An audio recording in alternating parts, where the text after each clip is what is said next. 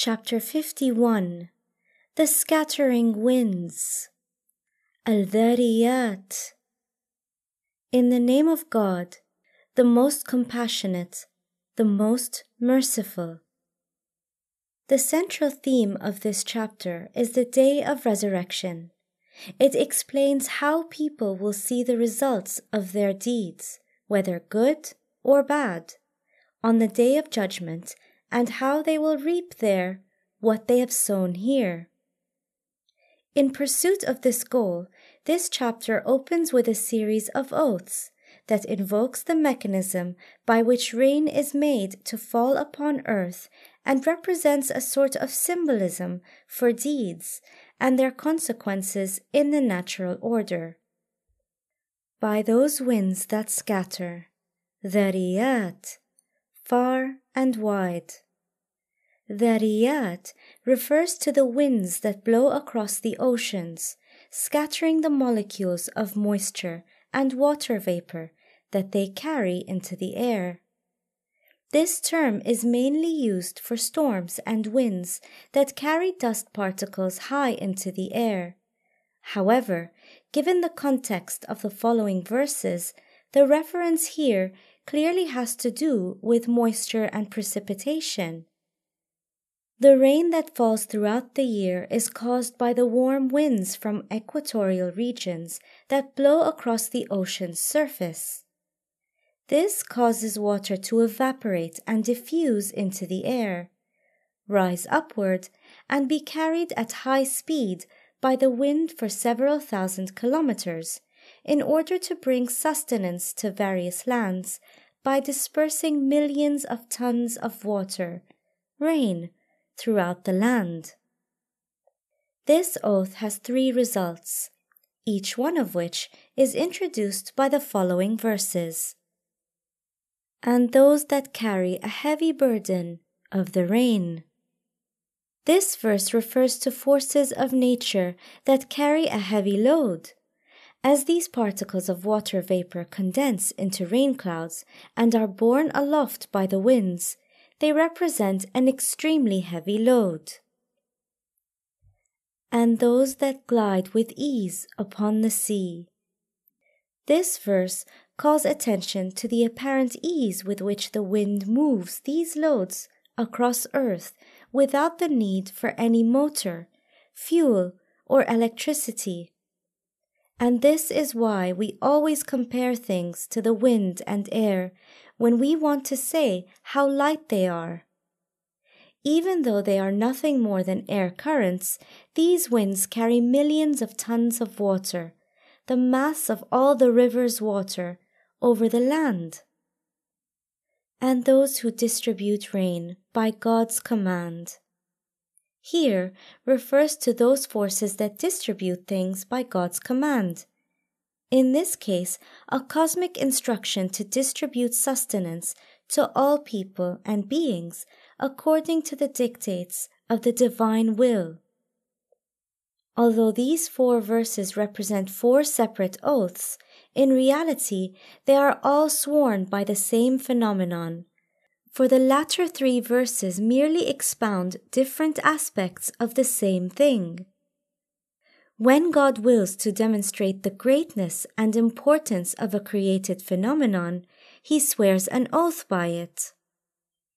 We should not lose sight of these oaths' ultimate purpose to call attention to the point that God is making in the next verse. Surely, what you are promised is true. In other words, God's promise that the resurrection will happen is absolute and contains not even the slightest hint of falsehood. What does this fact have to do with these oaths? The recompense, day of judgment, is sure to happen. The recompense, namely, the natural result of a person's deeds, will certainly be forthcoming on the day which people receive their just deserts for whatever they have done. Therefore, given the process of creating and distributing trillions of invisible water molecules worldwide, these molecules will either become a source of life and blessings for all living creatures, or violent storms and floods that ruin the land.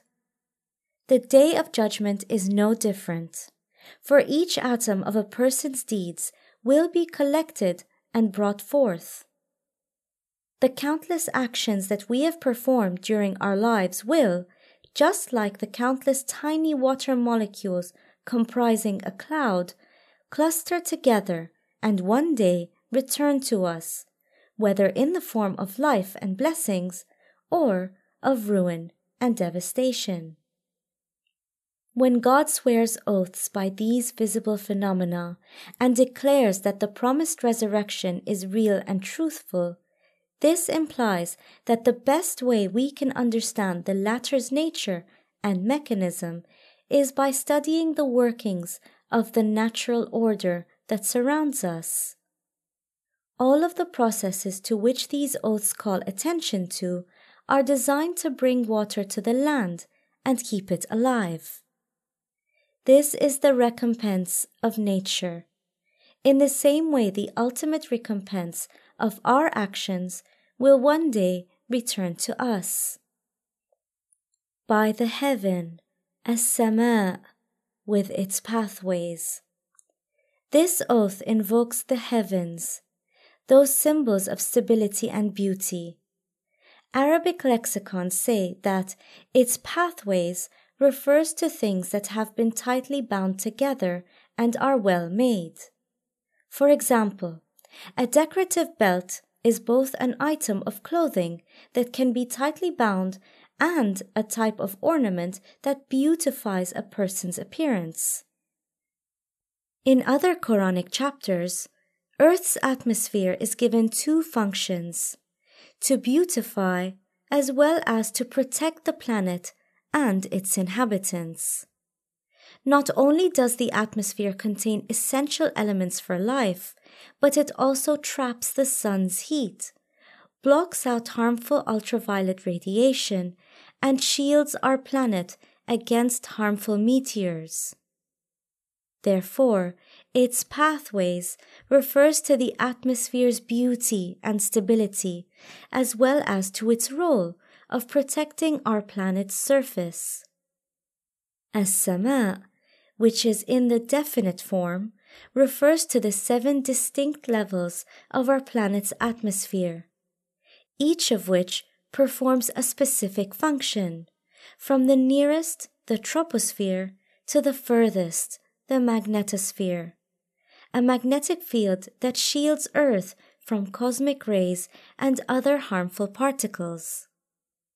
Surely you are of various opinions, meaning that human beings just like the atmosphere, are not uniform and undifferentiated. Each person is different, with his or her own voice and views. Those who turn away from it are truly deluded. You turn away from the facts that the resurrection is fast approaching and that you will have to face the consequences of your deeds. You dispute and deny these facts, acting as though they will never happen. Instead of reflecting on your future in eternity, you cling to this world with all of your might. What sort of person holds such a mistaken notion of the hereafter? Perish the conjecturers. A conjecturer is someone who speaks on the basis of supposition who gives opinions without any knowledge, who relies on no rational or transmitted evidence or principles. In short, they just say whatever they feel like saying. Their denial of these higher realities cuts them off from God's mercy and casts them outside the divine order of creation.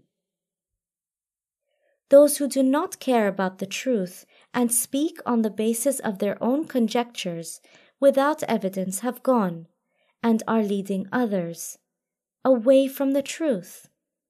But they also have other qualities, as is made clear below. Those steeped in ignorance and heedlessness. Here, God is saying that such people are drowned and lost because they are consumed by their base desires. It is one thing to make a mistake, but quite another thing entirely to have gone utterly astray. Those whose souls have been suffocated by materialism have lost all traces of spirituality and thus no longer believe in higher principles or transcendent moral values. They are also heedless, meaning carefree and treating all things lightly, no matter how important they might actually be. They hastily bow and prostrate for a few minutes in their prayers, mindlessly repeating some phrases without paying any attention to their meaning. These people are also in a state of ignorance because they attach no importance to belief in God, the hereafter, their religion, or their faith. They ask mockingly, When is this judgment day coming? Instead of impudently asking when they will die, they should think about how they will use their remaining time to make up for their previous misdeeds. They do not realize that God has kept the time of the resurrection a secret in order to test humanity. It will be the day when they will be tried and tested over the fire. After people extract gold and silver from the ground, they heat up these ores to remove their impurities and refine them into metal. Everyone will be tested so that their true nature and essence will be revealed. It is said to them, Taste the punishment. This is what you wished to hasten. You were so eager to see it before you believed in it. So why are you averse to it now? The righteous will be in gardens with flowing springs. Gardens and springs are indefinite to indicate that their true nature is beyond human comprehension. We cannot fully grasp that which we have not seen or experienced directly. When speaking of things existing beyond our level of experience, it is only natural to employ figurative and metaphorical speech to make them somewhat comprehensible. Joyously receiving what their Lord gives them. Indeed, they were doers of good. And why are they enjoying this prosperity and happiness? Because they lived virtuous lives in this world and reflect their inner beauty and benefit others. The Quran describes these people as those who are kind to others, who give charity, and who do good deeds to benefit others instead of themselves. People must acquire three qualities to be complete. Faith, defined as their relationship with God, virtue, as in treating God's creatures properly, and piety, meaning that they respect the rights of others, limits laid down by God, and the obligation to be obedient and moral. Sleeping only a little at night. They spent part of the night awake, which is also a habit of the faithful. We are told that the Prophet spent two thirds of the night in worship. Many other believers have also spent many hours during the night praying, supplicating, and reciting the Quran. This is what the first Muslims were like. When we pray during the daytime, our mind is sometimes so busy that we can barely focus. But during the night, our minds are relatively relaxed and free from distracting thoughts, which enable us to approach God with our fullest attention. Praying at dawn for God's forgiveness. This is when the pious ask God to cleanse them of impurity, try to draw closer to Him, reflect upon their past, and think about their future, knowing that sooner or later they will die and enter a different realm. These verses call such things to mind. Are these things that scatter, dhariyat, their exceedingly small daily deeds that emanate from their being and gradually accumulate into something larger, going to become the rains of God's mercy or the storms of tribulation and ruin. And in their wealth, the beggar and the needy have a due share. Those who possess taqwa do not see their wealth as belonging only to them, and thus consciously set aside a certain percentage of it for the less fortunate. Remember, when these verses were revealed, giving zakat, almsgiving, was still voluntary. Therefore, this verse can only refer to that which people have freely chosen to donate. However, Muslims should not imagine that after paying zakat, they can spend the rest of their wealth any way they want and without regard for the needs and hardships of others. According to this verse, the poor and needy have a right to and a claim over the wealth of the affluent. Note that God describes this as a right as opposed to giving something to others in order to gain the upper hand over them later on. This verse identifies two kinds of people the beggar, who asks for help, and the needy, who do not publicize their plight because they are ashamed to do so. An Islamic society, or each Muslim, is obliged to be aware of such people and take care of them. No matter how small or insignificant such acts might seem, they will eventually become the rain that sustains us in the next world by reviving the dead land of our hearts. On earth there are signs for those with sure faith. And in yourselves too, do you not see? In other words, this world contains signs, such as the oceans and the infinite life forms dwelling therein, some of which are truly dazzling to behold, that, if pondered upon, might enable people to attain certainty of belief. This is true for the bird, insect, plant, and all other kingdoms of living creatures. In short, if you pay close attention, you will see God's signs all around you. In fact, all you really have to do is look at yourself, for you contain unbelievable wonders. For example, our body is composed of trillions of cells that are living and interacting together.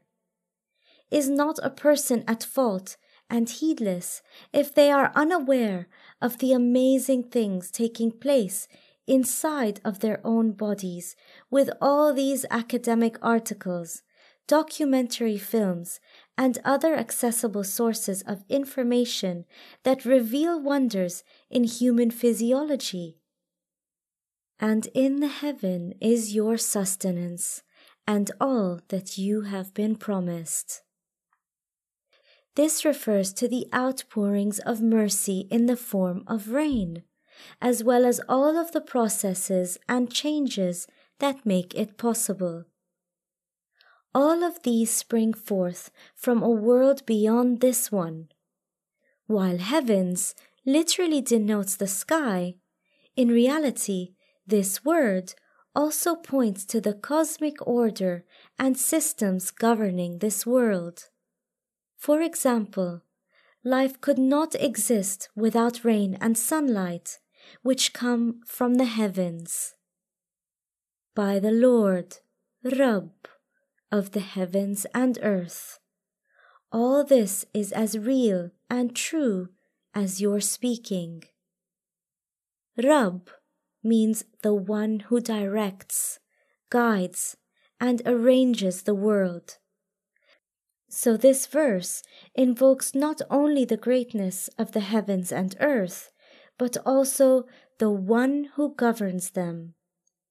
Some commentators have said that this verse means that this prediction, that the resurrection will occur, is as clear as the words you utter. Although people may not believe what they see with their own eyes or what they hear with their own ears, such doubt is not possible when they are speaking. If we have the ability to verbalize and speak all of the sights, sounds, and knowledge stored in our brain during our lifetime, surely the All Powerful can cause all that one of his servants has done to manifest themselves, for such things have been stored in an archive that is infinitely greater than our brain. O Muhammad, have you heard the story of Abraham's honored guests? This verse speaks about Prophet Abraham, whom the Quran holds up as an exemplar for all people to follow. His relationship to his people is like that of a refreshing rain to a dry and dead land. Realizing that the Quran is first and foremost a book of guidance that relates historical events to teach us a lesson, we must ask ourselves what message God is imparting to us by means of these verses. This is especially so considering the very specific details provided which at first glance do not seem essential for us to know. They went in to see him and said, Peace. He answered, Peace, saying to himself, These people are strangers. What does this mean? Naturally, whenever two or more people encounter one another, they exchange greetings. But if we pay close attention to the Arabic words in this verse, we notice the Quran is hinting that whenever someone greets you, you should return it with an equivalent or better response. These people are strangers contains several noteworthy points. For instance, Abraham had never met them and yet treated them in a very friendly and kind manner. If a family member visits you, it is only natural for you to greet him or her warmly. But if you see someone unfamiliar at the door, you will be more reserved, perhaps asking, Do you need something? You would not normally welcome such a person into your home with warmth and affection. But this is exactly what Abraham did, even though he might never see them again. Then he, Abraham, returned to his family and brought back a fat, roasted calf. But why does the Quran say he covertly returned to his family? He did so because he thought that if his guests knew his intention, they might insist that he not trouble himself and his family on their account. As for he brought back a fat, roasted calf. What does this teach us? Abraham could have brought them simple food. However, he slaughtered a plump calf for them. In ancient times, cows were very valuable because people's lives depended upon them. So you can see the great respect and generosity that Abraham was showing to these complete strangers.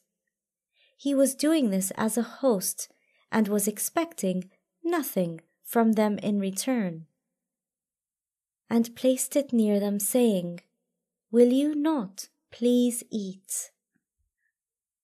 Again, notice the subtle lessons here of how to treat guests. It does not say that Abraham placed it in front of them, but rather he brought it close to them this simple action showed affection and consideration for them, as well as his sincere hope that they would eat it. And yet, despite all this, Abraham's guests did not touch the food, not because they have rejected it, but because they are angels who have assumed the form of human beings. Among ancient peoples, it was customary for a guest to eat from the offered food in order not to insult or disrespect the host. In fact, ignoring this custom might suggest that the guest intends to somehow harm the host. Therefore, he becomes concerned when his guests do not reach for the food. He, Abraham, became afraid of them, but they said, Do not be afraid, and gave him good news of a son who would be gifted with knowledge. Despite his apprehension, his face showed none of his concern. Throughout his life, Abraham had longed for a child, and now these angels had brought him the good news that his wife would bear a wise son. His wife, Sarah, then entered with a loud cry, struck her face, and said, A barren old woman? How shall I bear a child? The Torah says that Sarah was 90 at this time, and that Abraham himself was about 110 years old. And so it seems that she struck her face out of embarrassment as well as of joy and excitement. They replied, It will be so. This is what your Lord has said. He is the wise, the all knowing. Given that God does everything on the basis of wisdom and knowledge, there is a reason behind whatever He wills. Abraham said, and afterwards, What is your errand, O messengers? Abraham was so humble and pure hearted that he could not believe that these angels had been sent only to bring him this bit of personal news. They must have been sent for an important duty or something momentous. They replied, We have been sent to a people lost in sin, mujrim. Mujrim is someone who cuts him or her off from God. A similitude for this is a tree that grows well when it is connected to the sun and able to absorb air as well as minerals and water from the ground. Cutting it off from any one of these things, all of which are necessary for its life, is thus a jurm, a crime, and an act of cruelty, for doing so will cause the tree to begin to shrivel and eventually die. To bring down upon them baked clay. Similarly, cutting one's relations with God, people, history, time, or the afterlife can also be called a jurm. This is why these angels said that they have been sent to punish the mujrim. Marked by your Lord for the transgressors. The Quran uses this word for someone whose behavior has transgressed the bounds of human decency and reason. This could apply to just about any area of life, whether seeking power and authority over others, social status, or wealth. The verse does not detail how these clay stones will rain down, but merely alludes to them. However, we saw that Lut's people were destroyed by a volcanic eruption. This incredibly destructive event, which is usually accompanied by an earthquake, creates a wide radius of devastation. Vast quantities of molten lava and ash are thrown into the atmosphere and rain down on the surrounding area, burying everything beneath them. In any case, it appears that precisely such an event took place close to where Lut's people were living. Then we evacuated the believers from there. Other chapters indicate that this is Lut's household, all of whom were saved but his wife. However, this and other verses appear to suggest that as no one else from the city had responded to his preaching, only his household and maybe a few followers were exempted from this divine punishment. But we found not within them other than a single household of Muslims.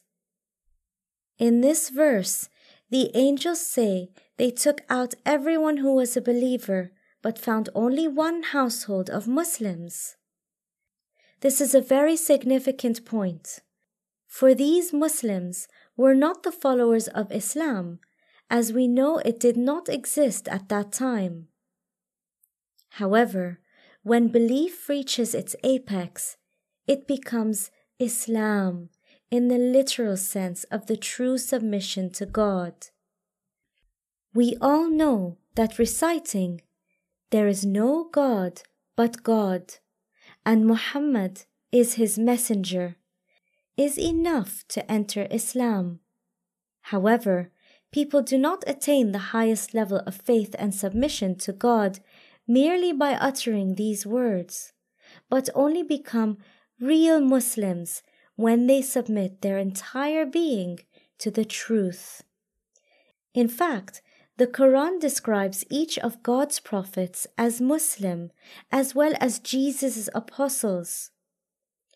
Quranic term Islam refers to the act of submitting to God's commands. It was Abraham who blazed the path of submission and surrender to God and who was the founder of monotheism, and left the town to be a sign for those who fear the painful punishment. This is an example for those who fear relapsing into sin and error, and know that every action produces its own consequences. There is also a sign for you in the story of Moses when we sent him to Pharaoh with clear proof. In Moses' case, this argument consisted of manifest proofs and clear miracles. Pharaoh turned away, relying upon his supporters, saying, This is a sorcerer or a crazy man. Pharaoh's behavior indicates his lack of concern with what Moses had to say, as well as his decision to rely upon his army upon which his power and authority rested. Such a reaction is common among those who reject something with content. Pharaoh turned away from Moses and the clear logic he presented because he was secure in his belief that his military, political, and economic might would protect him. During Moses' time, Magicians were highly educated people who knew things like chemistry that others did not, and thus could do things that seemed miraculous. This is why Pharaoh says that Moses is either a magician or a crazy man. So we seized him and his forces and threw them into the sea. He was to blame. Those who turn their back on the truth and are arrogant naturally deserve blame and reproach. And those who have no interest in changing their ways or improving themselves should be criticized. There is another sign in the Ad, against whom we sent the life destroying wind. The Ad also denied God's messengers. Although winds usually play an important role in creating clouds and pollinating plants. There are also chaotic winds, known as barren winds, that benefit no living thing. The Quran says that the Ad were subjected to a barren, icy wind for seven nights and eight days until they had all perished. Whenever the natural order is unbalanced, we see more large scale destruction and devastation. Such an intense hurricane befell the Ad that everything exposed to it became like a decayed bone. It spared nothing that it reached, but made it all as dust. After eight days, no trace of life remained, for even the plants and trees had been annihilated. And also to the Thamud, who were told, Enjoy yourselves for a while. The story of Prophet Saleh's people, the Thamud, is referenced in greater detail in other chapters. Here, it is only alluded to in passing. Enjoy yourselves for a while. In other words, let yourselves be distracted by this worldly life's fleeting pleasures. Steeped in sin and disobedience to God they hunted down and killed the camel that Saleh had told them to let roam freely and drink from where it desired. God sent this test to see whether they would respect the sanctity of just one thing. But they could not manage even this, and thus were utterly annihilated by the divine punishment, just like the Ad it seems to be human nature that making something forbidden only makes people more determined to do it. This is a test of one's willpower, namely, can you restrain yourself from engaging in just one thing? After the Thamud killed the camel, Saleh gave them three days to repent and make amends to God. Their refusal to do so and subsequent mockery of him resulted in enjoy yourselves for a while. They rebelled against the command of your Lord, so the thunderbolt seized them while they were looking on. They could not even remain standing, let alone defend themselves. As anyone who has taken a science class knows, Lightning occurs when the positive charge of storm clouds comes into contact with the Earth's negative charge, which causes several thousand volts of electricity to be discharged into the ground. This discharge is so powerful that any tree that it strikes will burst into flames. If it strikes a person, they will almost certainly die instantaneously. Before that, we destroyed the people of Noah. They were a wicked people. Wicked here means to violate the sanctity of something or act in any way that goes beyond the bounds of human decency or transgresses the limits of the law. Up to this point, the chapter has only briefly referred to past peoples, all of whom transgressed the bounds of human nature as laid down by God and suffered the consequences for doing so. If we pay close attention, we can discern four types of punishment here, each of which corresponds to a fundamental element of nature water, earth, fire, and air. Pharaoh and his soldiers who depended on the Nile for their subsistence were drowned in water. Meanwhile, the Quran describes the Ad as possessing great physical strength, and yet the violent wind that buffeted their city left them lying like the trunks of trees that had been torn out of the ground. The Thamud were destroyed by the shock of a thunderclap. And Lut's people were buried under the torrent of volcanic earth, molten rock, and clouds of burning ash that rained down upon them. All of these people who thought that they would enjoy a long life and imagined that no power could defeat them were wiped off the face of the earth by natural calamities and disasters. The following verses now shift to a new topic the natural order. We built the heavens with our power and indeed extended them. Surely no one in pre Islamic Arabia thought that this was the case, because this theory was only developed in the early 20th century through the pioneering work of scientists and astronomers. Modern scientists discovered that the universe has no fixed limits and thus has been in a dynamic state of growth since it came into being since Big Bang approximately 13.7 billion years ago. Moreover, various parts of the universe are still expanding, moving further and further away from one another. It is truly amazing to consider the scale of the universe and the speed with which it expanded, moving at almost the speed of light. And Earth we spread out, and how well we smoothed it out. In the distant past, our planet's surface was a violent volcanic landscape. After being constantly struck by comets made of ice, its surface gradually cooled and was covered with water that spread out like a carpet in every direction.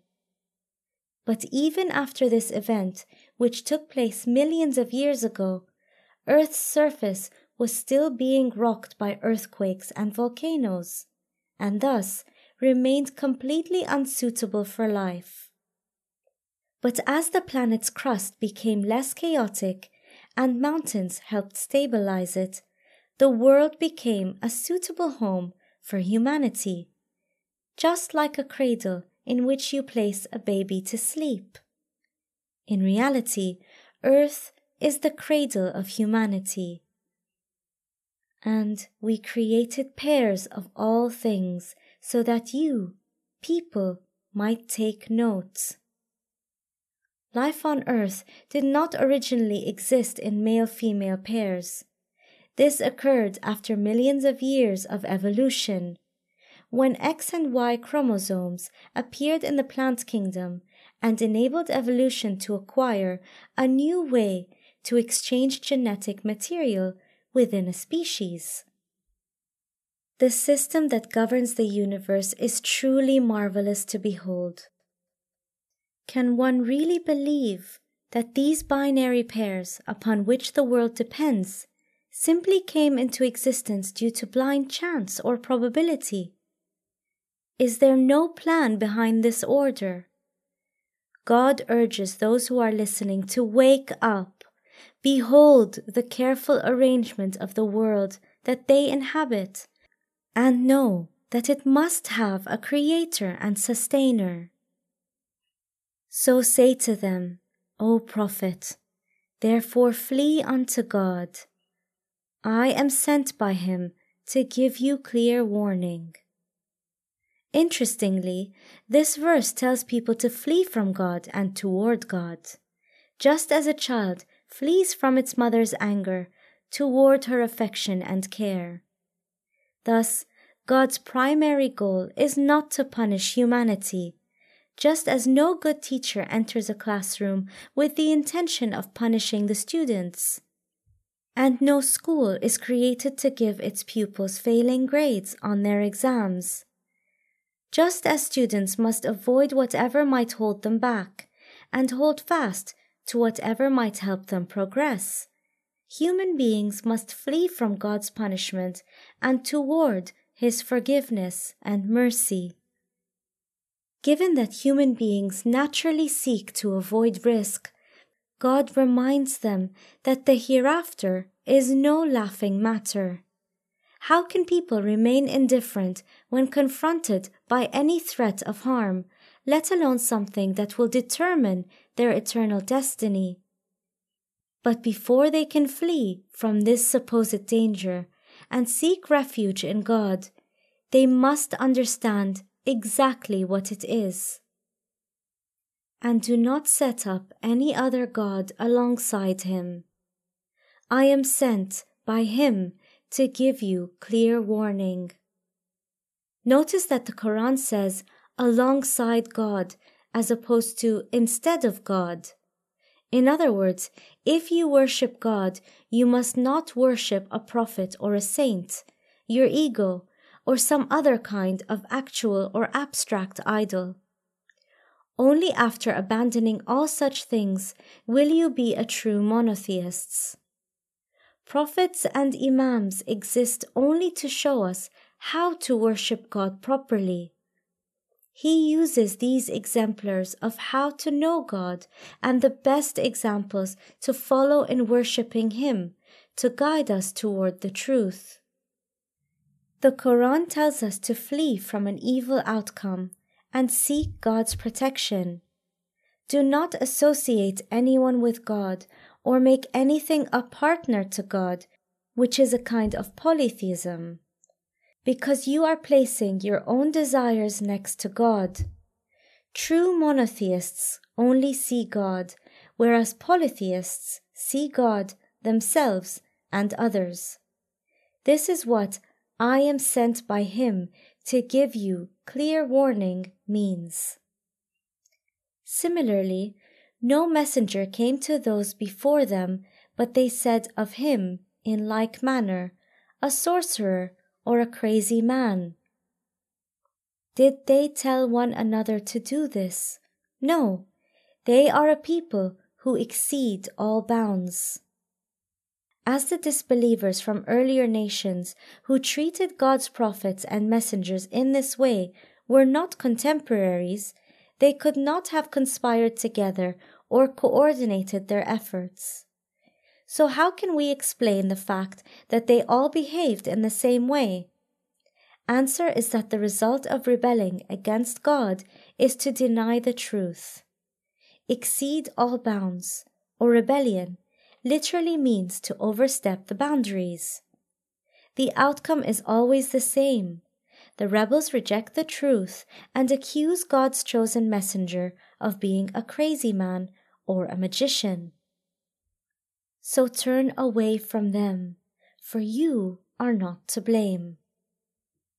God tells the prophet to turn away and ignore them when they blame him, for his only duty was to deliver the message.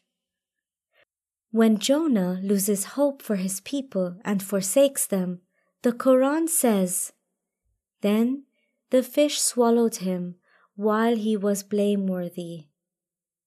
Perhaps the Prophet also worried that if he turned his back on his faithless people and left them, that he would become worthy of God's blame.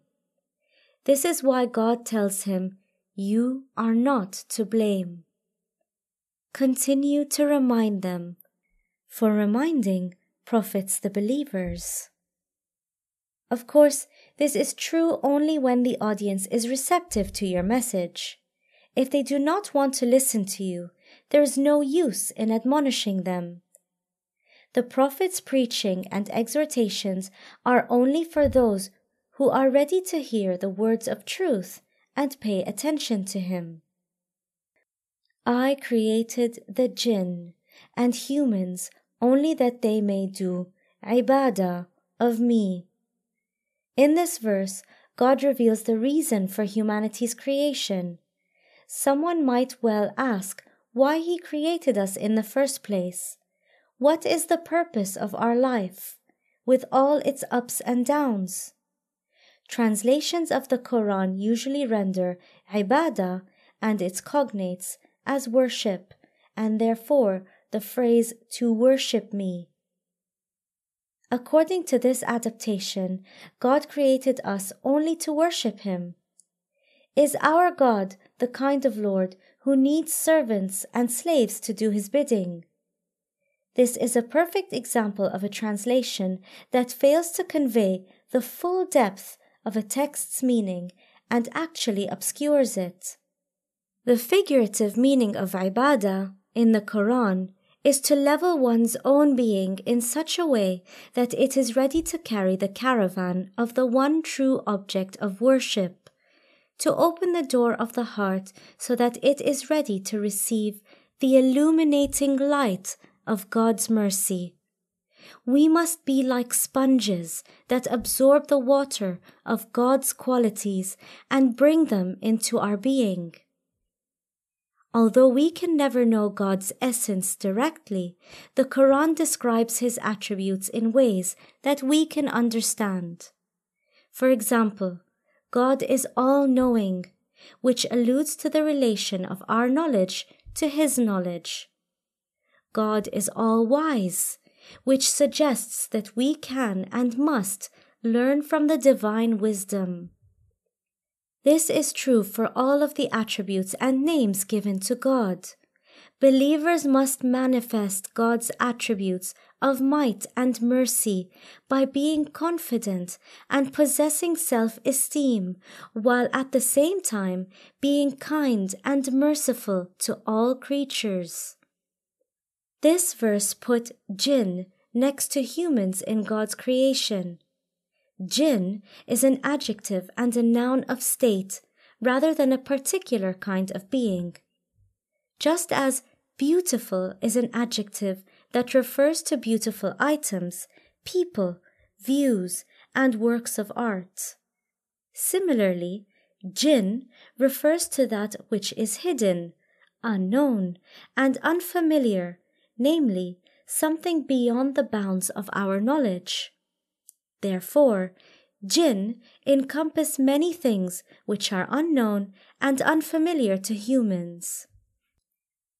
God reminds us that He has made a compact with us that our being should only be filled with His qualities and attributes.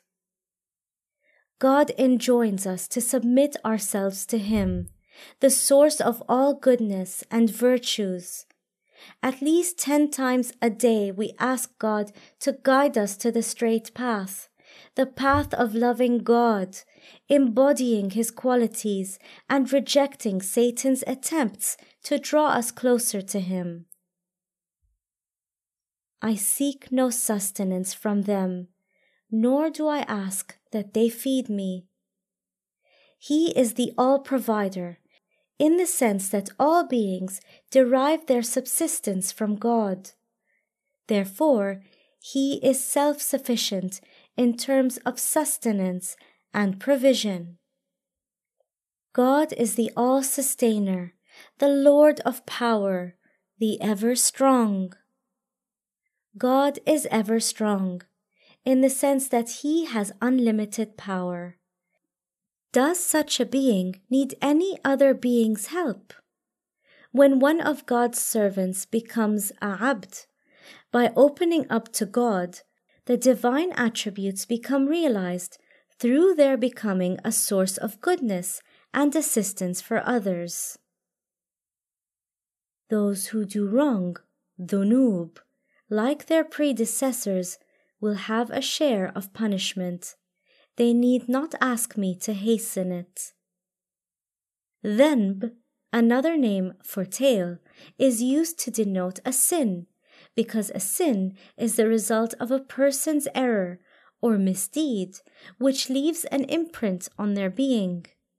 This is just like eating very fatty or sugary food, for doing so will have long term effects on a person's body and potentially prove detrimental in terms of one's health, even may cause an early death. In short, we live with the consequences of what we have consumed. Knowing this, why do we resist examining our soul, prodding our conscience, or seeking treatment for our hearts?